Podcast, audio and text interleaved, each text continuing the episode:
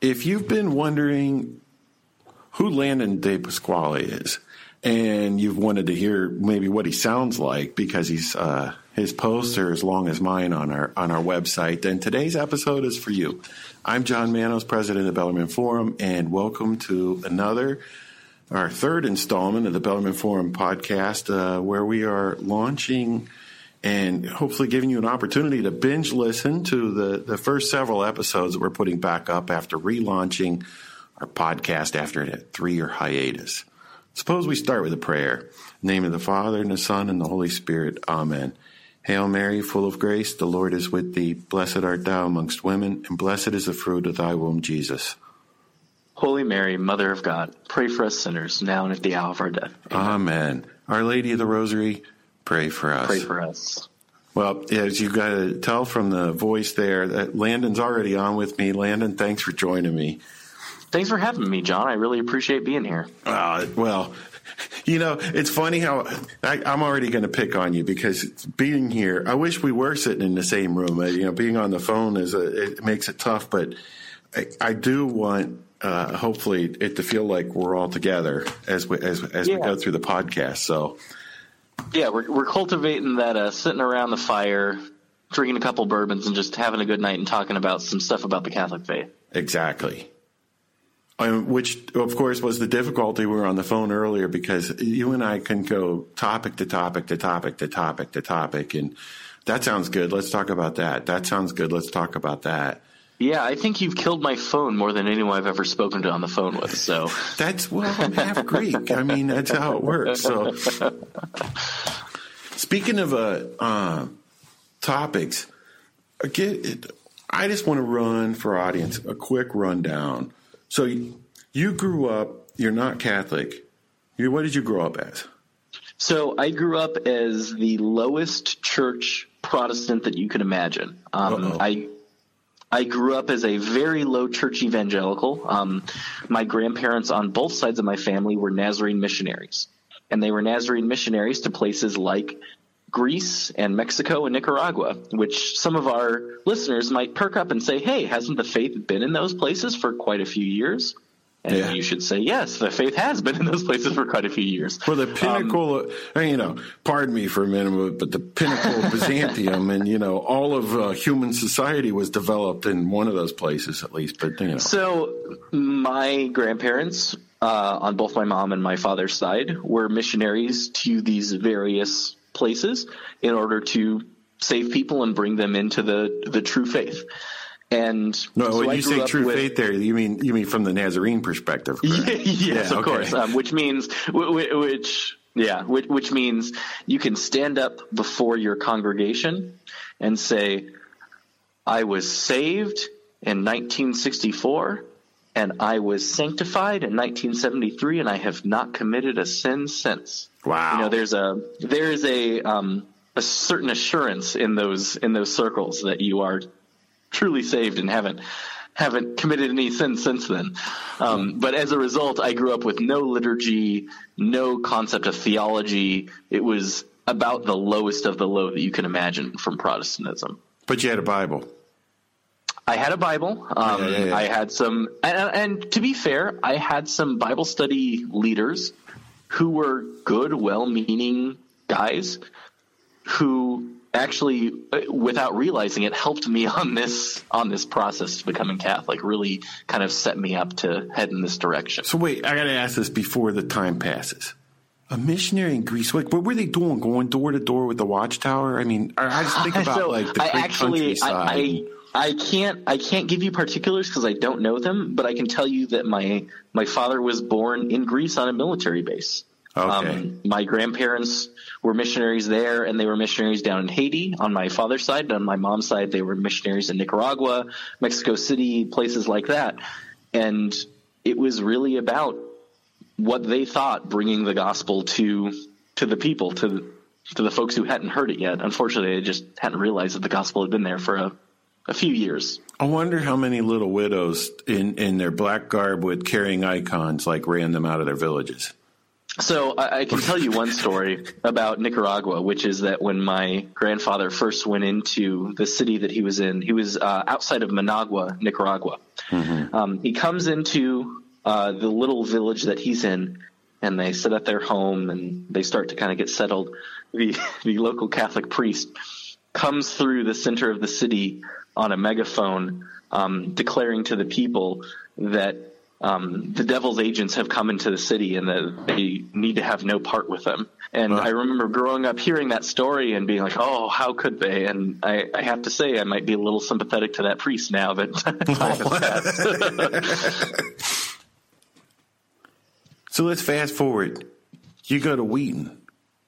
Yeah, so my stepfather is a professor at Wheaton. He is a uh, a professor in the Missions and Agricultural Studies department there. He mm-hmm. teaches career missionaries how to be better missionaries from a Protestant perspective, obviously. Um, I moved into the area in high school, and so it kind of made sense for me to stick in the area and uh, go to Wheaton College for my college. And while I was there, I studied philosophy. Uh, and that's what kind of started the slow slide, you could say, into Catholicism. Yeah, when we talk about philosophy, we're talking about ancient Greeks are now missionizing you. Yeah, so it was really interesting because in in Wheaton, it, it, they really had a care for ancient and medieval philosophy. Mm-hmm. I, I have to say, even as a Catholic, Wheaton has one of the better philosophy departments in the United States because they really focused on those ancient and medieval philosophers and really gave them their due. Even yeah. though they maybe we'd say don't have the fullness of truth, they could they really cared about and understood that those philosophers had some important things to say. And what I remember happening is I would start asking questions as I was thinking about and learning about these sorts of things that bared on my Protestantism at that point. And they said, Oh, those aren't those aren't philosophical questions. Those are theological questions. Go ask the Bible theology department, which was a very nice way of saying we don't want to answer these questions because we don't want to get in trouble. oh yeah, exactly.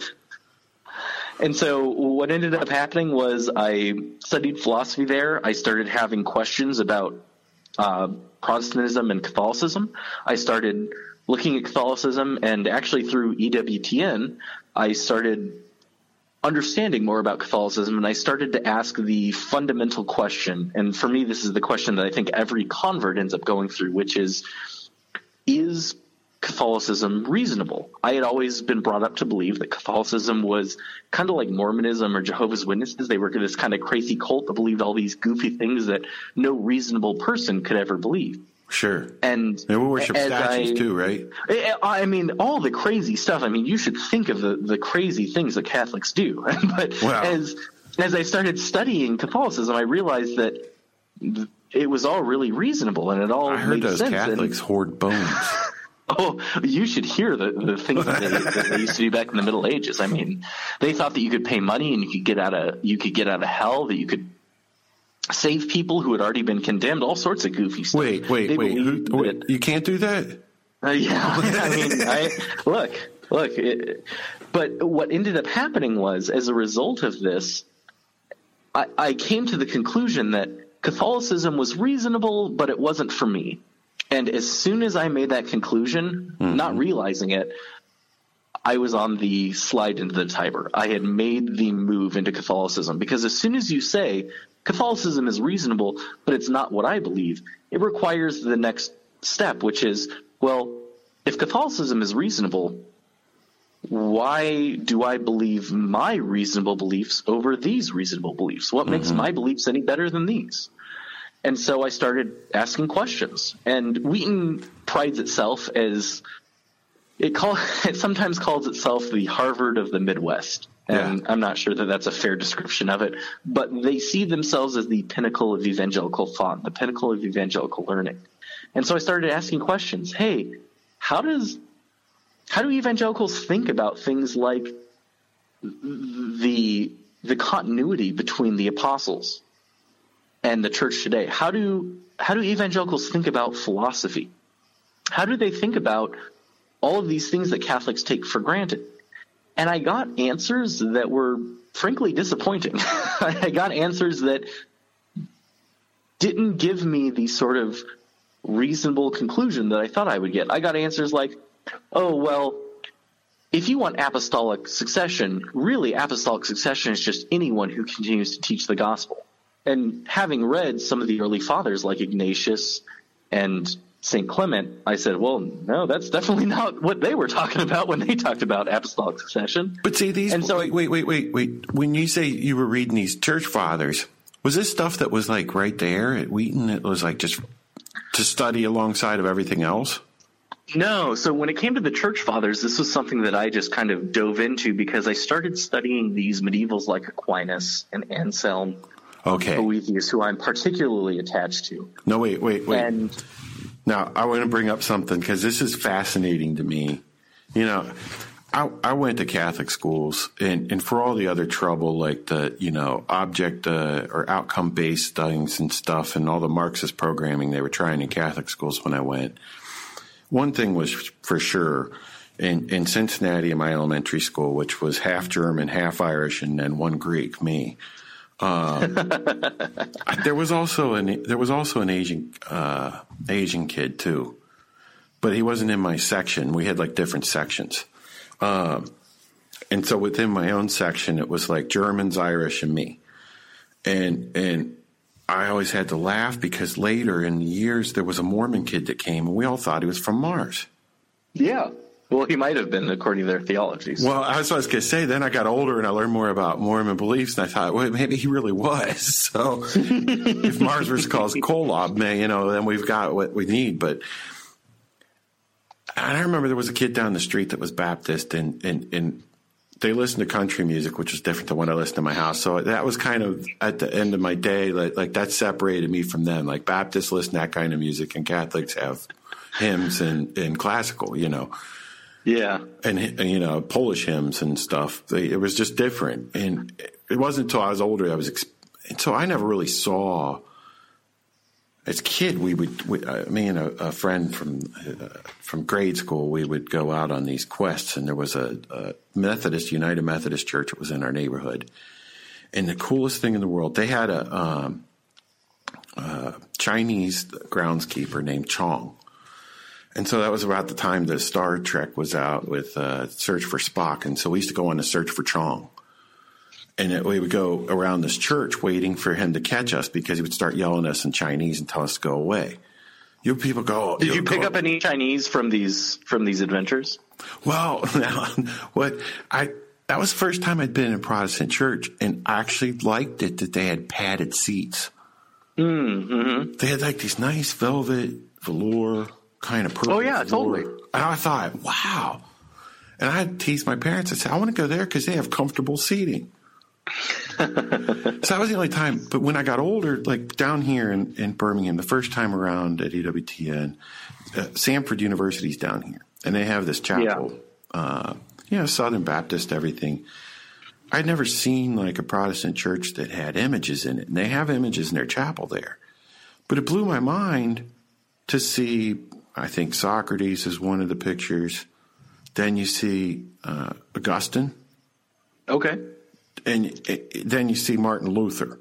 You know, yeah. they're like all held up together, and I'm like, which one of these doesn't belong? or like behind, I guess where their sanctuary is. It's kind of weird to me. They have like a sanctuary that you would think, well, it looks like a modern American church, I mean, church, Catholic church, because it, it sure. just looks like a Catholic church that had the the uh, the the high altar gutted. But in right. that in that space back there, they have like scenes of our Lord's life. You see the Annunciation, you see the Nativity, and I'm like, wow, these are like rosary meditations. And then you go through and you see the visitation. Then the next one is Martin Luther nailing the theses to the door. Yeah, yeah. And I'm like, I'm looking at it. And I'm like, that's really. Why didn't they see that that stands out? That's different than the rest of this. You know, I have to give Wheaton this credit. The professors that I studied under while I was there, mm-hmm. they all were very critical of this view that um, is popular in certain Protestant circles where the church was pure in the very first, say, hundred years or so, and then fell into apostasy imme- immediately. And there was this secret Baptist church that continued throughout until Martin Luther came to kind of oh wait um, wait this is pull uh, them out of Babylon, so to speak. yeah, yeah. This is the whole. Uh, well, don't you see an extension of this with like the Seventh Day Adventists and that whole yeah, the Jehovah's so, and the others? Right. They they all kind of pull from this similar mythology. But I have to give Wheaton its credit. Every single professor that I had was very critical of this view and and really tried to stress that if you were going to be Christian, you had to engage with these earlier Christians. Mm-hmm. Um, what ended up happening in my case was I engaged in those earlier Christians like Pseudo Dionysius and people like that and ended up becoming Catholic because I don't think at the end of the day you can study those sorts of figures and end up Protestant. I, I just don't, I don't see any way of that happening. Yeah, but where's the connection here? So you're becoming convinced in your mind, but like, when did you go to a mass, and what did you think when you went to the mass for the first time? So I, I had been to mass. I, I, I, have one memory of going to mass before this as a as a child because I grew up Protestant. I I really only have one memory of mass, and it was when I lived in Helena, Montana. Um, we went to mass in the cathedral there in Helena, and mm-hmm. the only thing that I took away from that as a child was that I wasn't a huge fan of all the incense that they were using at the time. It seemed like it was kind of choking and unnecessary. Oh wow! Um, but as I as I grew up and went to to Wheaton, um, I would sneak away to. So I was going to an Anglican church at the time. I had realized that evangelicalism wasn't for me, and so I was going to a low church Anglican church that had some of the Catholic trappings, but wasn't really Anglican or particularly Catholic in any in any meaningful way. Mm-hmm. And as I started going to this place, it started bringing up some of these questions.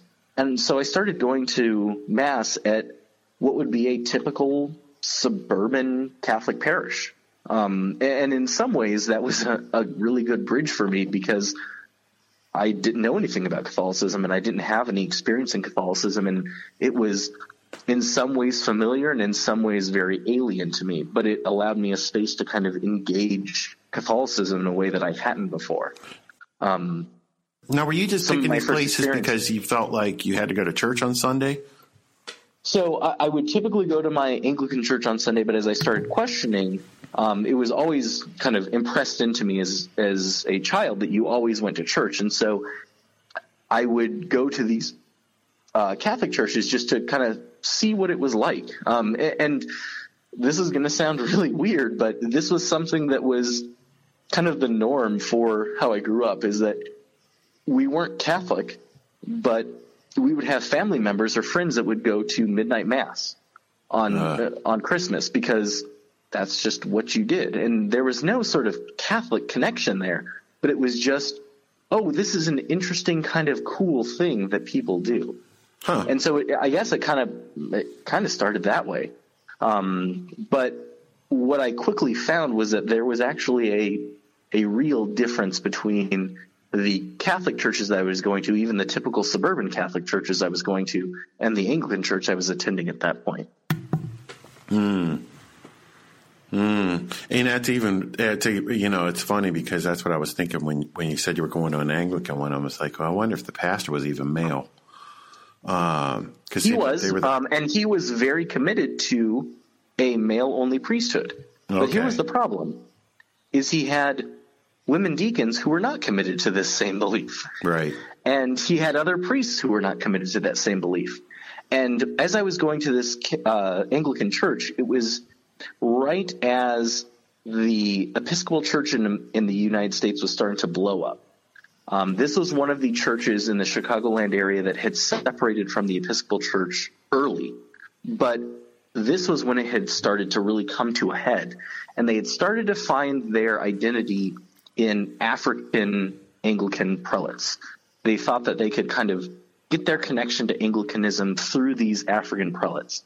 And I remember really starkly there was a, a Sunday where one of the um, Anglican African uh, bishops or cardinals, whatever whatever he was. I think they called them primates at that point. Mm-hmm. He had come to this service and he was talking about how they affirm all of the teachings of the first four ecumenical councils.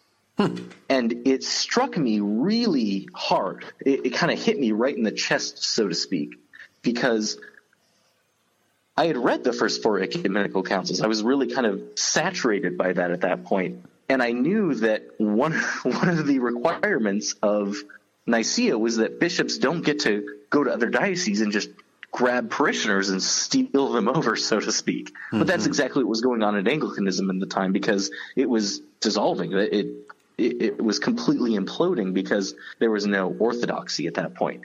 And that was the point where I, I think it, I started to realize that this Anglican thing wasn't going to be the end result. I, I thought that I could kind of stick it out there and be half Catholic and half Protestant and maybe there was going to be some point where the two would come together and we would all be together and then I wouldn't have to really convert and everything would be okay. Um, because I kind of saw Catholicism as some far off end, like, oh, I'll become Catholic when I do X, Y, and Z. I'll become Catholic at some future point, but I don't, I don't really need to do that now. Yeah. And I think that was the first point where I realized, yeah, Catholicism is not some future end point for me. It's, it's something that's right now.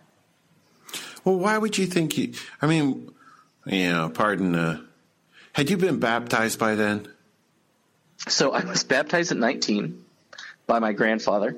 Okay. Um, and so I had been baptized at that point, but even then I didn't really realize or recognize that it was a sacramental thing that brought me into the church. At that point, I was still thinking of it in very practical terms of from a process standpoint, this is something that you do that to show that you're a Christian. You're letting the community know that you're yeah. that you really believe. Yeah, yeah. Um, and, and, so at that point, I had been baptized, but I, I still didn't understand what that meant. I didn't comprehend fully what that meant for me. Well, let me um, let me let me to, let me go back to this for a second. Because this this idea of oh no you got to choose for yourself it's so foreign to me that I always got to ask about it when people grew up in it. Yeah. Did you think, or was there any idea that that baptism was changed? I don't know about what kind of baptism you received. Was it a Trinitarian formula? Would it be a valid baptism? Do you know? Yeah, it, it was. It was a. It was definitely a, a, valid baptism with water in the name of the Father, Son, and Holy Spirit. But did you? Did was there any idea apart from you know? I always hear this and I see it among, especially with since I've moved to the South. I know what you're talking about when it's treated like this is a way of affirming to the community that you're one of us. But there's never any talk about that actually changing your soul or changing you or reconfiguring you. I mean, yeah, no, given an idea of that or? No, that's completely foreign to at least my my experience growing up Protestant. That was that was something that just could never fit into Protestantism. See, where you always here's, I guess, you know, I can be crude with you uh, in a way that I can't be easily or not without uh, severe tact with uh, talking to people down here. But I mean, is that kind of the way you view it? Like, okay, I, I guess I finally decide that these people are okay for me and I'll do this. It was not like a so, decision between you and God, other than to just say, I want to be in this church. I'll, I'll make it one worse. Okay. We had put off my baptism because we hadn't found a church that we really felt was we were a part of. Okay. And we really felt like we could do that in. It was more about being a part of that church rather than baptism doing something to us. Uh, okay. Right? It was completely about the community. And so it was, okay, well, I'm, uh, there was a point earlier in my life where I was ready, quote unquote, to be baptized as a Protestant, but we weren't at a church at that point that we really felt that we were connected and we could really be baptized. And so it wasn't until I was 19 and my grandfather came down to do that. And even then, it was a kind of tenuous communal connection. Well, I mean, would it ever be like to talk like, uh, yeah, you've been chosen? I guess that's the crude part I was going to say is, did you feel like you were chosen even though you hadn't been baptized? So we didn't grow up Calvinist at all. Okay. Um, and so that okay. chosen language wasn't a part of it. In fact, we kind of railed against that. Even as a Protestant, I, I really railed against that. So it definitely wasn't that Protestant or that Calvinist language of chosen. Mm-hmm. It was more of an idea that um, we were making that decision or that commitment. But the reality was, baptism had nothing to do with whether we were Christian or not. Mm. We thought of ourselves as Christians. I thought of myself as a Christian up and before I was baptized, and I was taught that my baptism had nothing to do with whether I was a Christian or not. Yeah, yeah, yeah. See, that's it was I guess something I, pick, I picked the words poorly because I said chosen, yeah. but that's kind of the idea I was getting at. No, it was just something to do at some point. Yeah. It was something I had to do at some point, but it, it, had nothing to do with whether I was a Christian or not. It's kind of like washing your socks. You got to get to it sooner or later, right? Yeah, yeah. So I, I was told that I had to do it, and we need to do it in a community that we felt comfortable with. Mm. But other than that, it, it, wasn't really stressed. It wasn't really important. Mm. Which is why I waited until I was 19 to do it. so let's, let's, fast forward. Okay, so you you go through this stuff I got to get to my favorite thing. How did you encounter the Blessed Mother, and, and, and like when did you become at ease with that idea? Because I'm sure that's something that was like you had to wrestle with.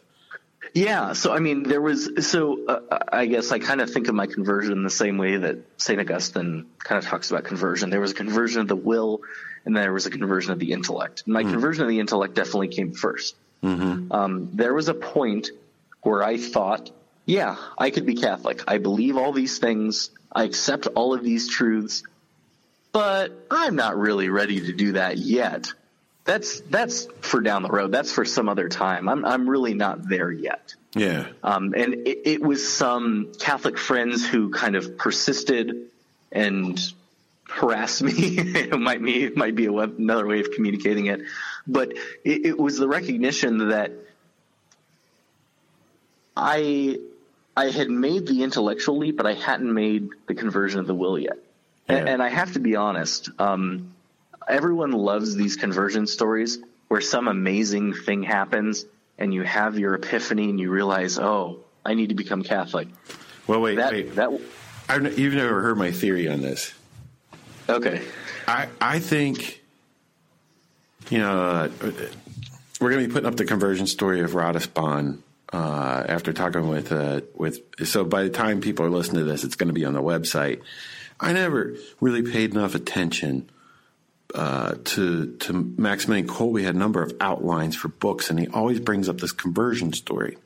Yeah, his conversion story. Maybe I'll, I do not want to get into uh, signal graces that I may have, may or may not have experienced or other things, but when I read what happened to him to convert him, it reminded me or made me feel about similar to the way I felt when I did my Marian consecration and renewed it at the Our, Our Lady of the Miraculous Medal Shrine out in the middle of the country in a cornfield. Um, but I think conversions fall into just my general experience. And you know what? That's the best thing about being Catholic. I don't have to be hyper accurate about it, but my right. like back of the envelope kind of like way that I know about these conversions.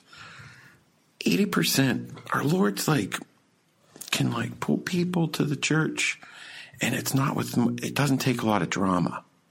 Yeah. But there's like this other 20% that fall into two groups. There's kind of like the Ratisbon where there's like some some great thing happens and it's like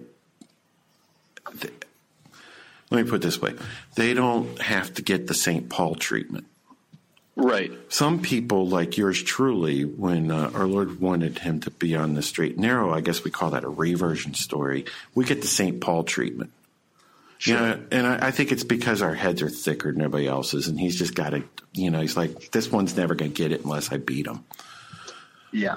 But people, you know, I've, I, I guess I'm leaving one other category out. There's a number of converts I heard about where something in the church, and it's usually, it could be a saint or, or something peculiar, and they spend years, in some cases, like decades, like chasing this concept, and eventually there's like some manifestation at the end.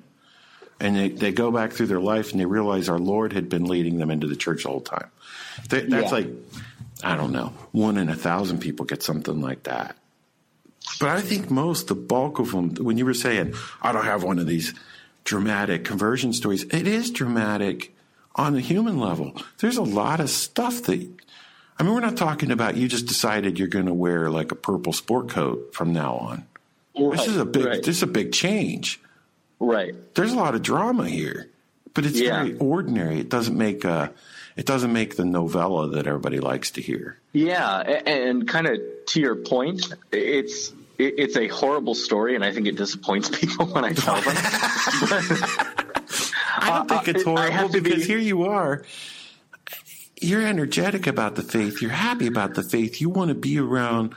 And not only that, you've been brought to an understanding of of the faith that you wouldn't have been, you've been i mean when it's funny because that's why when we were first talking and you said that your grandfather was um, going to bring these greeks to the true faith here it is you found it yeah completely separate from anything that had happened yeah, there well but there might not have been a lot of drama in this world over it but there was a lot in the next yeah and uh, I, I, so i have to say I, I will credit my friends at this point because at this point in my life, I was starting to talk about what I believed, uh-huh. which is a really dangerous thing to do. it's a very dangerous thing to talk about what you believe because all of my friends, including professors that I had, came to me and said, You sound like you're becoming Catholic. Mm-hmm. And I said the same thing to all of them. Oh no, I'm not becoming Catholic. I'm not going to be Catholic.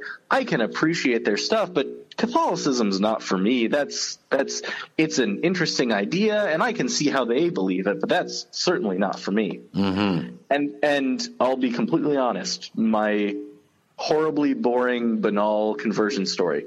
One morning, I woke up. I'm sitting in bed, and I said, "Huh, I think I might be Catholic." and I know that that's that's the most anticlimactic story that you could tell, but that's that's what happened. I woke up one morning and said, I think I need to be Catholic. And at that point, it was just a matter of when.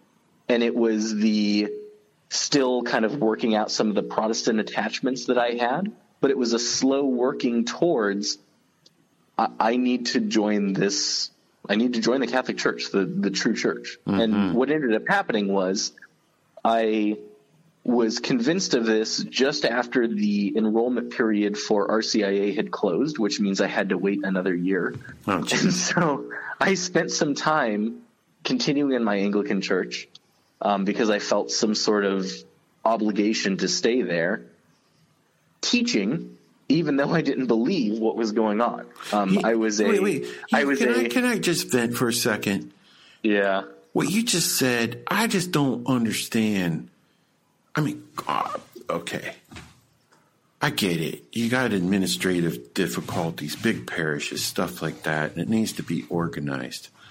But I got a problem with, oh, I'm sorry, you missed enrollment and you're going to have to wait till next year. yeah. I, I, got a real problem with that. Like, well, what's wrong with these people? Do they not believe that there's something I mean, so all I can say is when I ran my RCIA program, mm-hmm. I never turned anyone away. Oh, that's good. Anyone who wanted to convert, uh, because of my own experience, I felt the obligation to make sure that they got through in whatever method that looked like or whatever means that looked like. I made sure I did my due diligence to make sure that they learned and understood the faith. Mm-hmm. But I, it's it's the well, the sort I, you're begging me. You're begging me to divine. bring up these anecdotes about RCIA that I've heard from around the country. Well, no, no, let's not let's not get into that. No. Um, but but what I'll say is I, I, had missed the enrollment point. I was still in, in this Anglican church, and I was still, um, to, to coin a phrase from the Anglicans, a Eucharistic minister. Mm. And so every Sunday I would put on my white alb and I would hand bread to people and I, no, wait, wait, I finally wait, came to wait, the, wait. When you say white out, did you have one of those little rope uh, belts? Oh yeah, no, no. We did you look like like a little druid going out there? I, it always looks like druids um, to me. So I, I will say this: I definitely got comments from friends where they said, "Oh, I can see why you don't wear white." So I that's all I can. that's all. That's the only thing I can I can comment on that. But but what happened was I came to a point where I said, you know what, I can't hand this bread to people. Um, so the, the, the way the Anglicans distribute communion, at least the church I was at, um, there's no way of saying what all Anglicans do, but I can say the church I was at, I would hand a piece of bread to someone, which was a loaf of bread that I had torn off from a bigger loaf. Mm. And I would say, um, body of Christ, bread of heaven um, which was a way of kind of skirting the fact that some people believed that it was the body of Christ, and some people believed that it was consubstantially the body of Christ, and some people believed it was merely a symbol. Mm. But I came to the point where I said, I, I can't do this in good conscience anymore. I can't be a part of this. And so I stopped going to my Anglican church on Sunday mornings and started going exclusively to the local Catholic church, mm-hmm. typical suburban church while teaching Anglican youth about. Did they make Anglican you a Eucharistic minister? you know, you know that's that's that's really that's really an unfair question. No, oh, you can skip me... it. You can skip it. Go, go. no, no, they, they did not. They did I not, ran it as a joke. Not, no, no. They, they didn't make me a Eucharistic minister, but unfortunately, I kind of became the poster boy where every homily where I was present, I somehow got pointed out and stood up in the middle of the homily to point out, look at this Protestant who's converting, which by the way, any priests who are listening, if you point out someone particular in your homily and ask them to stand up, there's a very special place in hell for you. Oh, I, well, I've often wondered about that too. I mean, we used to, you know, I go to the Melkite liturgy, and I, or if I'm not there, I'm at Latin Mass. And if you look in older missals, but particularly when you look in the Byzantine one, there's still a point in the liturgy where the you know the deacon comes out and the, the catechumens depart. They're, you know, they're sent away from the church, and I guess I uh, God spared me a lot of things growing up that I got to see. But even the parish that uh, when I was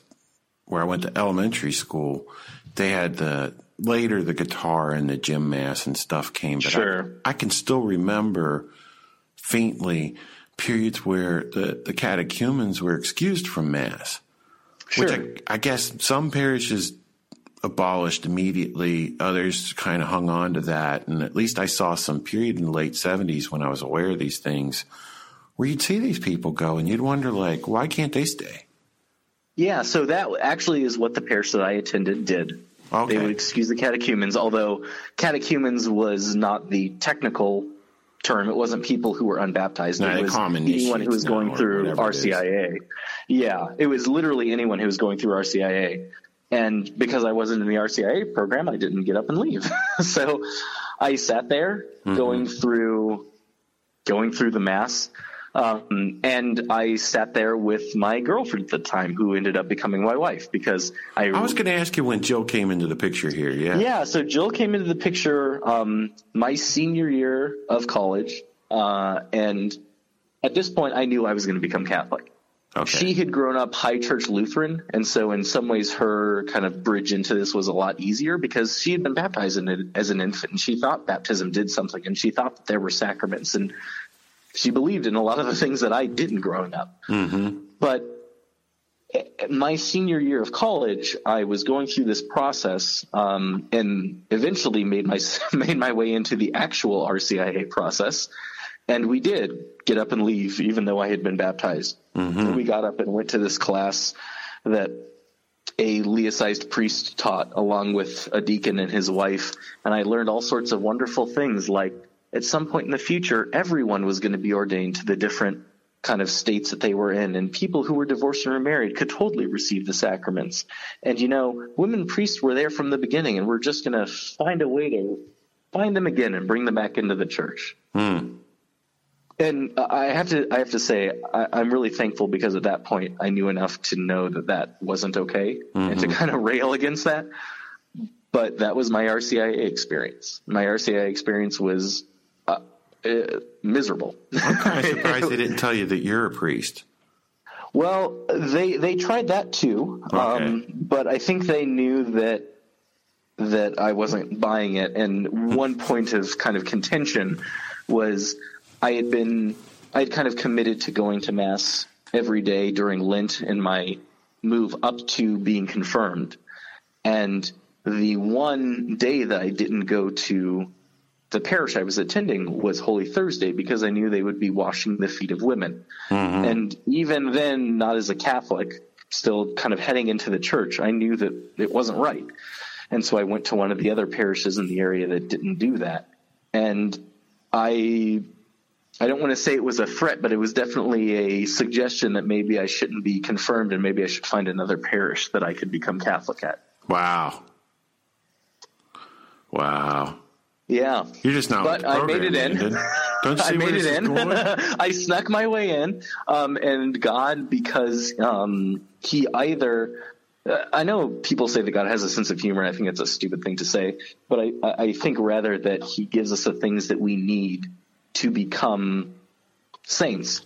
He forced me to go through that RCIA process again with my wife um, because the year after I went through RCIA and became Catholic, she decided she was going to go through RCIA and become Catholic. Mm-hmm. So I sat through those same classes again. Were the same parish? The same, yeah, same parish. Had wait, wait. She, so you could actually give her the, the, the like the quiz answers. Yeah. Oh, it, well, I wish it had been that easy. if it had been that easy, I wouldn't have gone to any classes. We would have shown up on the day.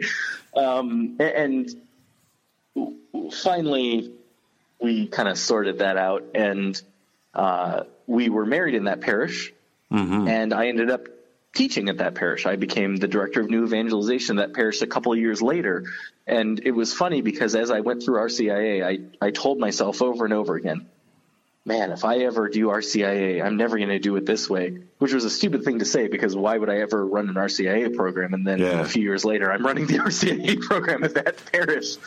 And yeah, doing it a little differently for sure. You know, God has a funny sense of humor about some of that stuff because when I was in college, yeah. I used to drive uh, back uh, between Louisiana and Cincinnati, and it, midway through the drive, it'd be going through the middle of Alabama, and you'd be, I'd just be tired because of the length of driving and everything else. But I used to sure. just be like, "Oh my gosh, Birmingham, who lives here? It's just like, this, this is terrible. This is a hole. I can't imagine anyone would live here. yeah, yeah. So, you know, it's yeah. funny how there's always something like that that, you know, for you it was uh for you it was that for me it was that i just I, yeah I, so I, I, managed to in some ways sneak or eke my way into the catholic church um, we quickly found ourselves at one of the local parishes in the area that was um, you could say more believing or more practicing. Mm-hmm. Um, it was a parish that looked like a Catholic church, and they had the introit and sang the communion hymns and actually did the things that Catholics did. And that was also the parish that had the Latin Mass. And the reason I got connected with them was because even before I became Catholic, I started attending the Latin Mass there at that parish. That's cool. Yeah. So, I mean, thankfully, now, by was, God's you know, divine grace, our, our bishop at the time had asked the priestly fraternity of St. Peter to come into this parish and offer a Latin Mass at this parish. This is right after Summorum Pontificum yeah. had been um, had been promulgated, and so I was familiar with going to Latin Mass and actually started serving the Latin Mass fairly close after I had been confirmed. I basically was confirmed, became Catholic, and started serving the Mass fairly fairly soon after that. No, wait, wait, wait. Did you wear the white thing that you had from the Anglican church over there? it was definitely not the same get up. Um, I, I, can tell you that. and I was definitely never handling the um, the sacred species, so that was good. Um, but more importantly, it was something that I truly believed that I was the body and blood of Christ. And so, more importantly than what I was wearing or what I was doing was the actions of the priest letting me know that this isn't just bread or or a cup of wine. This was really truly Christ's body, blood, soul, and divinity. You know, it's funny you say that because when I was a kid, now I've got stories about being an altar server as a kid, but parish we served that still had a priest sacristy on one side and the server sacristy on the other, and you could sneak behind the high altar so that the congregation. Yeah, it was the same sort of deal. I was yep. scared to death to be in the sanctuary. I knew as a kid that that's God's place. Yeah. And, you know, I can remember they impressed on me, and this is even after they had switched to the new liturgy. You know, and I look back at it in hindsight, and I can see they were pushing that pastor out. It was the, the, that was Bernardin was the, was the Archbishop of Cincinnati at the time. Yeah. And, uh, but you could see already kind of how the, the, the machinery of Am Church works because they started grinding on that pastor. But I can remember that pastor. He really did impress in my mind you don't touch this chalice with your bare mm-hmm. hand. My hands yeah. were changed by my ordination. I can touch it.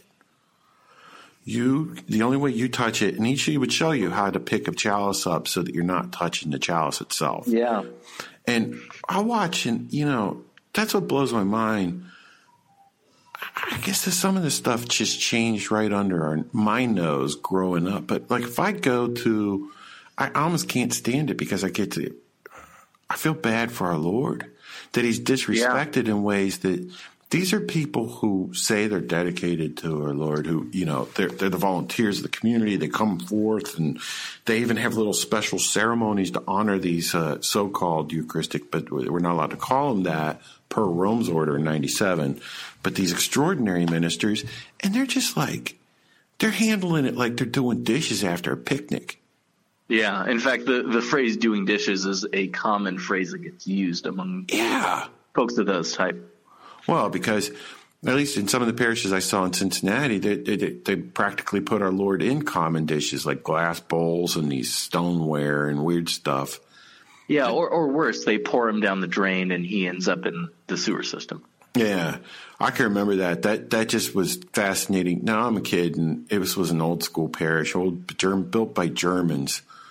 There yeah. were two things that I always remember in there. Uh, well, I would daydream when I was serving mass, and I would always get stuff wrong because I, I didn't know. You know, I never graduated past holding the book, but I got a story about it when that happened. But, and holding the book for the priest was easy too because he told me.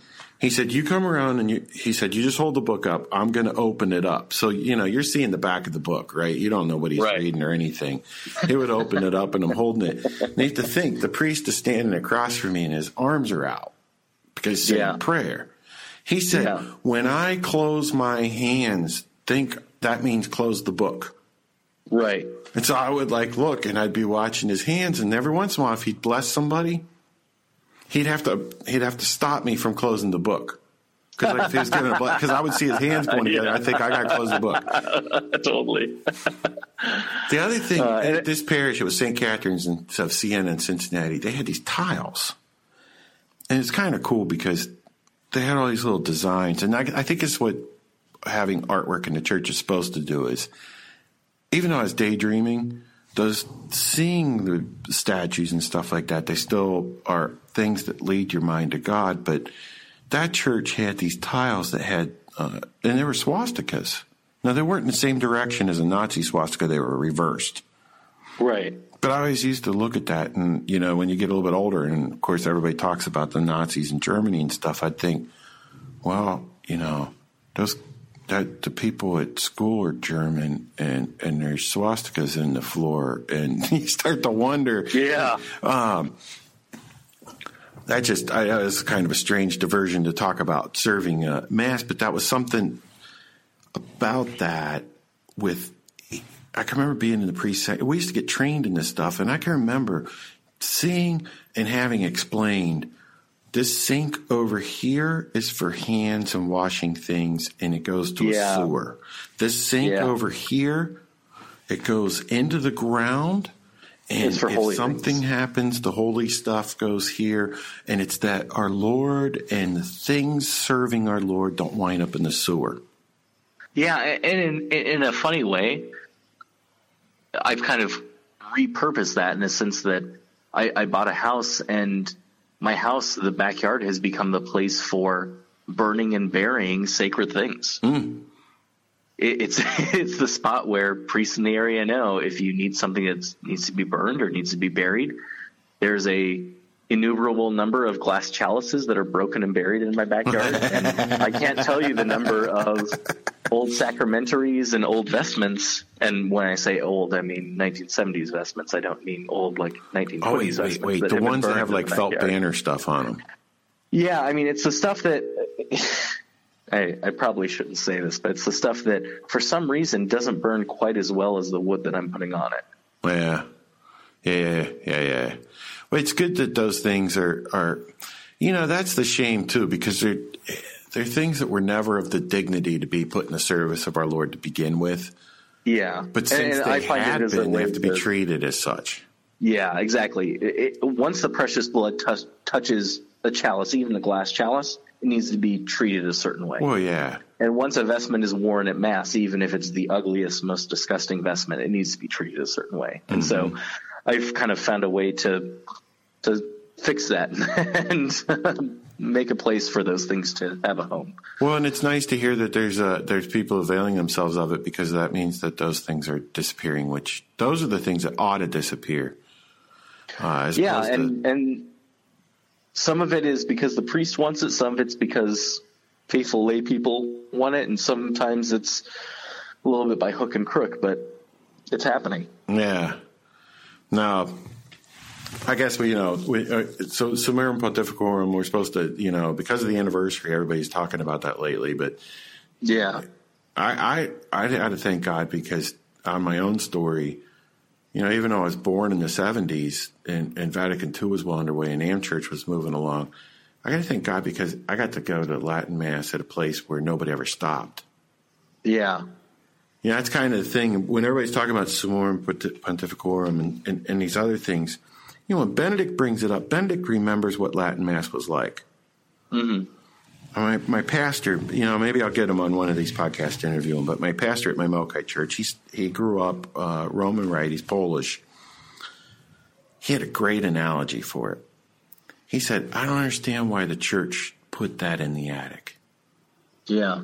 He said, now what's going on is people go up in the attic and they see this really beautiful thing. It's like they're up there and they find, you know, great grandma's secretary desk. Yeah.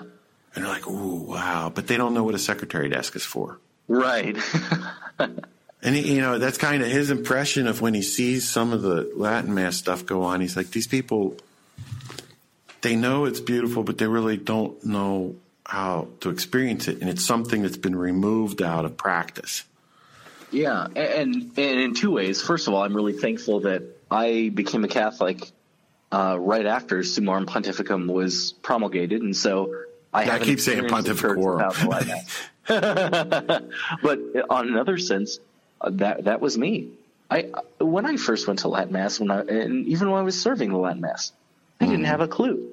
I had no idea, but I was attracted to the beauty and the reality that there was something there that was deeper and greater than what I was experiencing at a typical suburban church. And the only words I could put to it at that time was, this is the mass that realizes all the philosophy that I've been learning for the past four years. I spent wow. four years studying philosophy and I, I came to a mass that actually made that real, actually mm-hmm. made that present to me. And those were the only words I could use at that point to describe it because I, I didn't know it. I didn't understand it. I didn't have any way of engaging it. But thankfully, my, my Catholic journey has brought me to a place where that's that's no longer the case. Mm-hmm. Hmm. So one of the things I like is that uh, even though you're a convert, and and and some I think some converts they come in and they they have this shiny syndrome that everything's peachy keen and there's no problems in the church. But I but I love it because you recognize uh, uh, humans comprise the church, and you're not overly scandalized by the, the difficulties of our church today. Yeah, and I think every convert goes through this point where they have to grapple with that.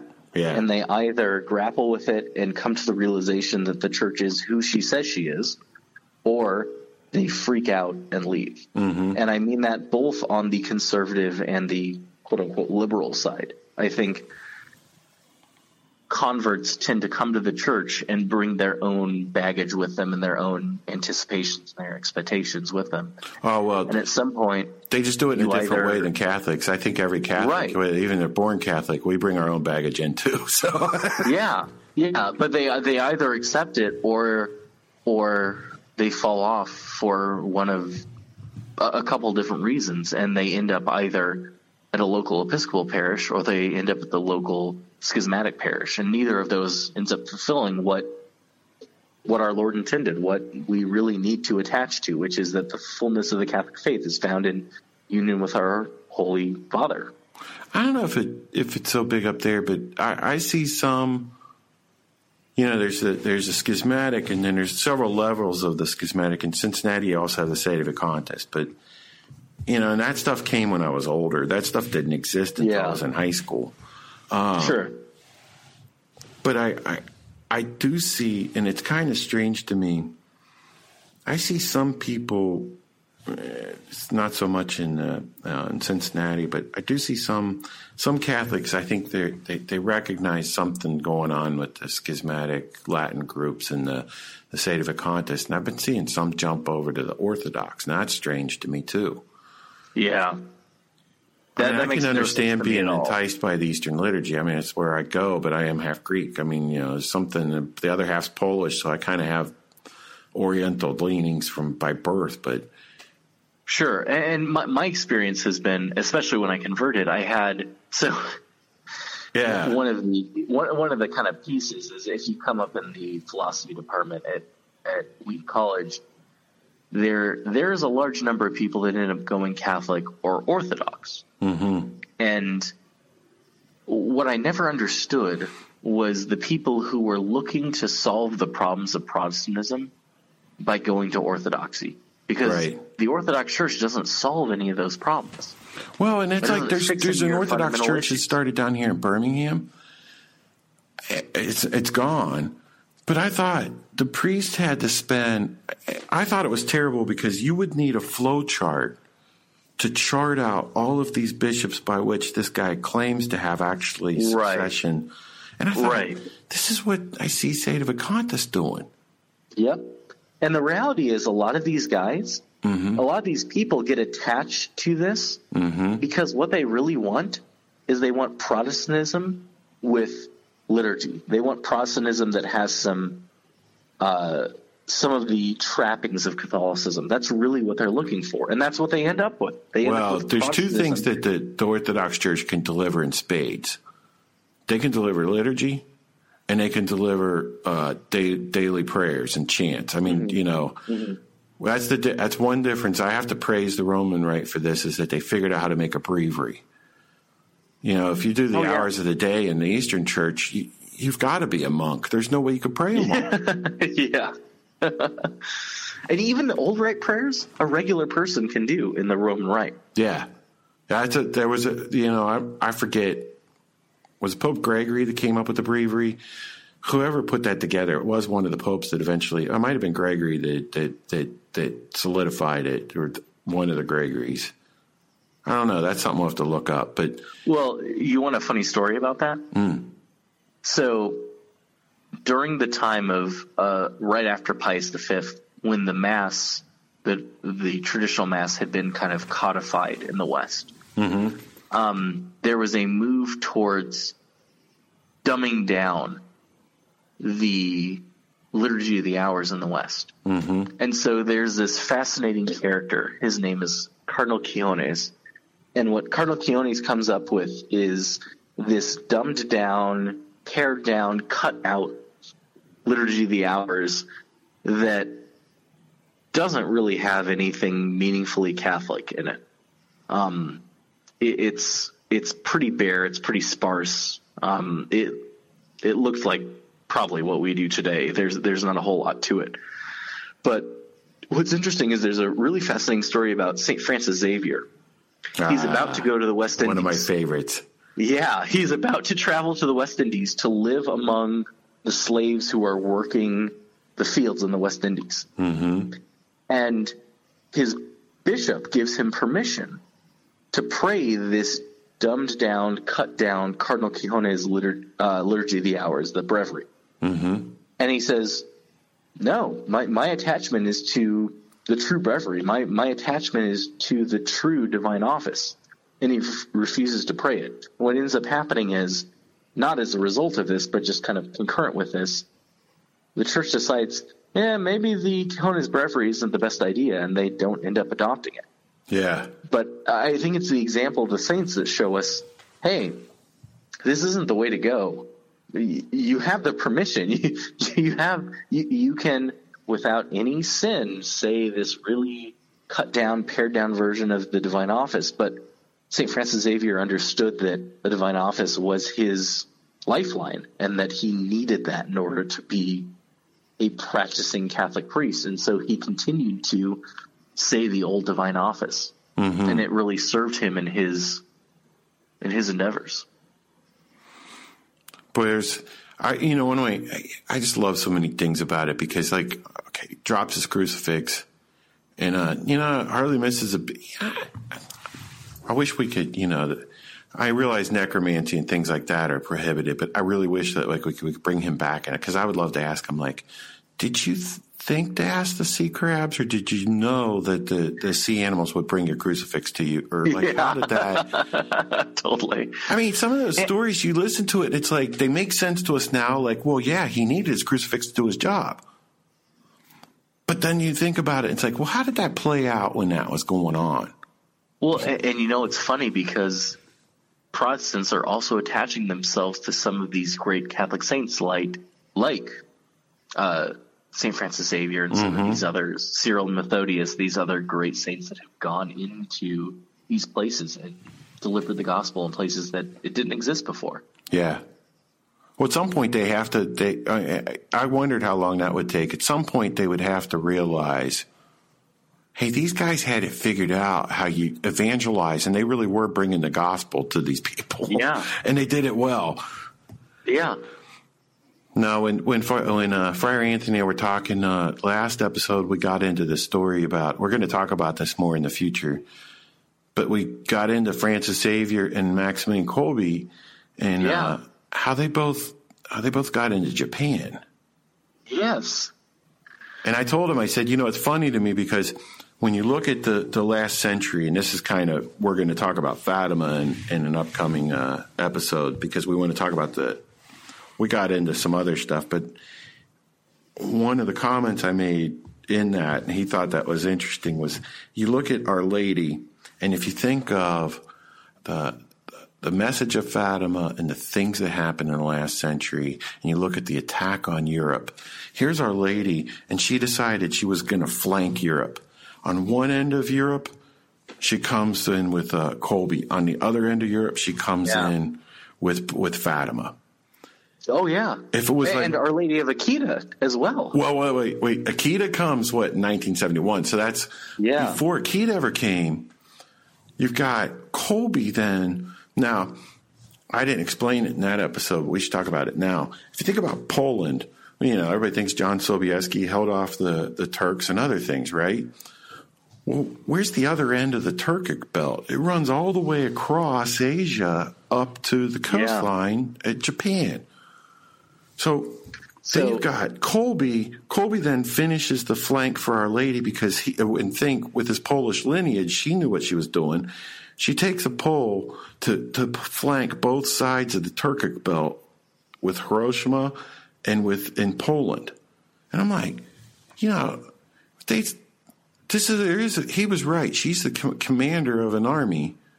Oh yeah. If you lay this stuff out on like if we were playing Risk and you looked at these moves, they're like brilliant military moves. So there's a there's an amazing story about a Japanese rebellion. I don't know if, if you're familiar with it. It's the the re- rebellion of Shimabara. Mm. when did it happen? Uh, it's like I think it's in the 17th century. Okay. But it's it's this rebellion of Japanese peasants mm-hmm. against their shogun, and it becomes the quote unquote Catholic rebellion.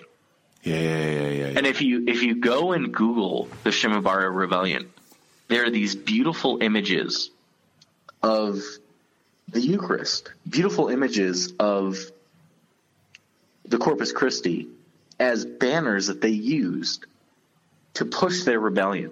Mm-hmm. And what had happened was their shogun had treated them very poorly and to the point that they weren't able to sustain themselves on their land because they were being taxed so highly that they couldn't survive anymore. And this rebellion starts up with peasants and ronin, right? These samurai that didn't have masters anymore. Mm-hmm. And it's this incredible kind of nexus of Catholics coming together and recognizing we need to do something. We need we need to help out this situation. Yeah. And and the Shimabara Rebellion, in, in some ways, is kind of the precursor to all of this that's happening with both Fatima and Our Lady of Akita, because what it does is it, it establishes this this point where Catholics in the area say, "This is how we're going to live. This is this is what we cannot take any longer."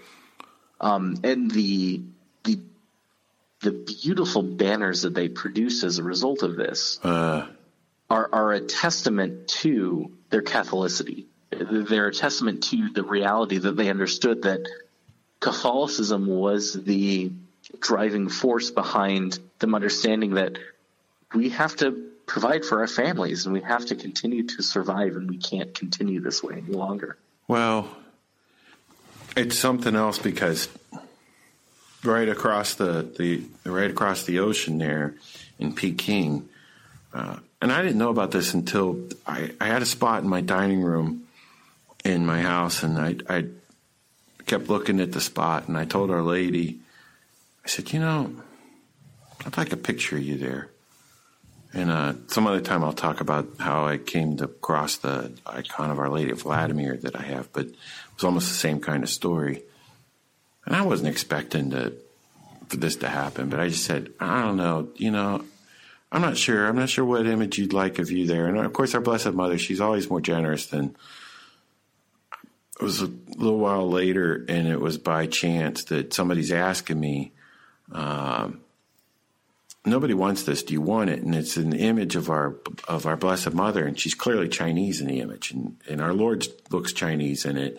And she's wearing Yeah. imperial garb, and she's sitting on a on a throne, what would be a Chinese throne. You can tell it's from the imperial palace. I look on the back; it's Chinese, and you know, okay, the, I'm not fluent in Chinese, and I'm particularly not with the with the with the characters. So, start looking. I start looking, and at least part of it and I had a friend help me for it. Turns out that the, the image in the back that was printed on it is the name of it. It's Our Lady of Peking, Empress of China. Yeah. The handwritten Chinese that was on the back was Cardinal Zen's signature where he had blessed it. Wow. So I'm hearing all this and I'm like, I got to find out who Our Lady of Peking is. Yeah. So I start looking her up. Well, this is from the cathedral in Peking, and that was because it was consecrated to Our Lady, and she was made Empress of China. During the Boxer Rebellion, I think it's amazing. There's fighting going on, fighting going on. Three days of shooting outside, people taking refuge in the cathedral in front of this image of Our Lady. Three days they were in there. And I don't know, you know, I've seen a couple of movies that depict that period, but I don't know what it would be like if uh, you're outside and there's just constant shooting going on. You'd be thinking for three days, when are they coming in? Because we don't have a gun. Well, on the third day, finally, the, the gunshots uh, stopped. And I imagine the women's minds had to be going somewhere else because terrible things were done to women during that uh, rebellion and uh, be common with warfare and stuff that was happening. When come the soldiers? People are there in front of the Blessed Mother. They had to be thinking, well, here they are. They're finally here. The soldiers saw the image of the Blessed Mother and fell on the ground. And they said, There she is. I said, What do you mean? She and her army have been on the roof of this church for the past three days, keeping us Yeah. away. And I'm like, wow, wow. And that's who wants to be in my dining room. Yeah, and, and it's funny that Our Lady decides that she's going to reveal herself. She's going to connect herself with these cultures that have such a high hierarchical imperialistic mentality. Mm-hmm. I mean, and that image, if you think about it, in, in either Japanese or Chinese culture, if you, they see her as the, the, the mother of the emperor, they understand right away. They don't need it explained to them that she's queen of heaven Yeah. to get it. I don't, you know, and I, I, I guess that's funny. Look, here we are, and it's good that we, we, we wound up on the Blessed Mother and a good story about her. I uh, I hope with all these episodes that that our listeners are like, oh, I wish they'd talk more about this or talk more about that. Landon brought up a couple things, and I'm going to hold him to it. If you would like to know more about the Shimabara Rebellion, uh, I'm going to make Landon send me a link that we're going to put on the post on the website and the show links. Um, so be sure to check that out. And uh, with that, uh, Landon, would you like to take us out with a prayer? Yeah, let, us finish with a uh, glory be. Awesome. Gloria patri et filio et spiritui sancto, sicut erat in principio et nunc et semper, et in saecula saeculorum. Amen. You know, I like the saecula saeculorum as opposed to the forever and ever because I like thinking ages of ages. Yeah, it, it makes a whole lot more sense when it's in Latin. One of these days, you know, maybe in a future one, I'll tell you about. You know, we have all these problems with translation that have gone on in the in the Roman Church, but you never would know that one of the larger scandals in the Byzantine Church is whether the glory be used in the liturgy should be rendered with forever and ever or ages of ages. and it all has to do with thing. the Greeks say ages of ages, so that must be Orthodox. So it's funny how some of these these fights that come out translate in other ways. So, well, so you know, I, I, can make this joke because my grandmother was uh, Armenian and she grew up in Athens mm-hmm. during World War II, and so she pulled in some of the Greek kind of culture at the time. But I have to say, there's a sense of propriety of this is the way things have to be uh-huh. in in Greek culture that I, I've never seen anywhere else, and I've seen it mirrored in Armenians that came from the genocide over to the United States through Greece and kind of picked up some of that. Mm-hmm. Well, it's in my blood. I can understand it. Some people call it OCD. I say, no, it's just the way things ought to be. well, listen, everybody. Thank you again for listening to another episode of the Bellarmine Forum podcast. I look forward to having these episodes available to you all together. Uh, visit the website for links to all. Subscribe on iTunes. And since these are the opening ones, we've put several episodes for you to binge listen to. If you like them, if you're looking forward to hearing more, uh, with the link on the on the website on the page where you found this go subscribe on itunes. If you've already subscribed on itunes be sure to go in and give us a rating. Uh, and this is to help us because uh, what will happen is apple will put us in the new and noteworthy if enough people rate it which promotes it and uh, basically results in free advertising and helps extend the show to more people uh, we thank you for listening. Please remember this episode, of course, is underwritten by an anonymous donor. If you would like to be mentioned as a, a sponsor, a donor that supports the production of the podcast, get in touch with me uh, through the contact link on the website or with John Dijak or Cindy Paslavsky, uh, or give us a call at the phone number on the website and just say, hey, I like this. I want to support it. I'd like to donate. Uh, as always, we thank uh, thank our Lord and Our Lady for making all of this possible. We thank you, our supporters, for donating to the Bellarmine Forum. We look forward to seeing you next time. Thank you. You have been listening to the Bellarmine Forum podcast, episode three, with Landon DePasquale and John B. Manos, your show host. This podcast is a production of the Bellarmine Forum, formerly known as the Wanderer Forum Foundation which was founded in 1965 on the heels of Vatican II as a faithful enclave of the Catholic faith, without all of the progressive or modernist confusion that was rushed into the church at that time. We still, to this day, are part of the battle to defend the Catholic faith and bring you faithful, reliable Catholic teaching. Our producer sits at the right hand of the Father and will come again in glory to judge the living and the dead. Our executive director made all things visible and invisible. Our technical director is an unnamed angel assigned to us by the producer per show. The Bellarmine Forum is a nonprofit public charity, and all donations are tax deductible to the maximum extent permitted by law. Whew. Yeah, that was supposed to be funny. This show is copyrighted by the Bellarmine Forum 2017 to the greater glory of God and the honor of His Blessed Mother.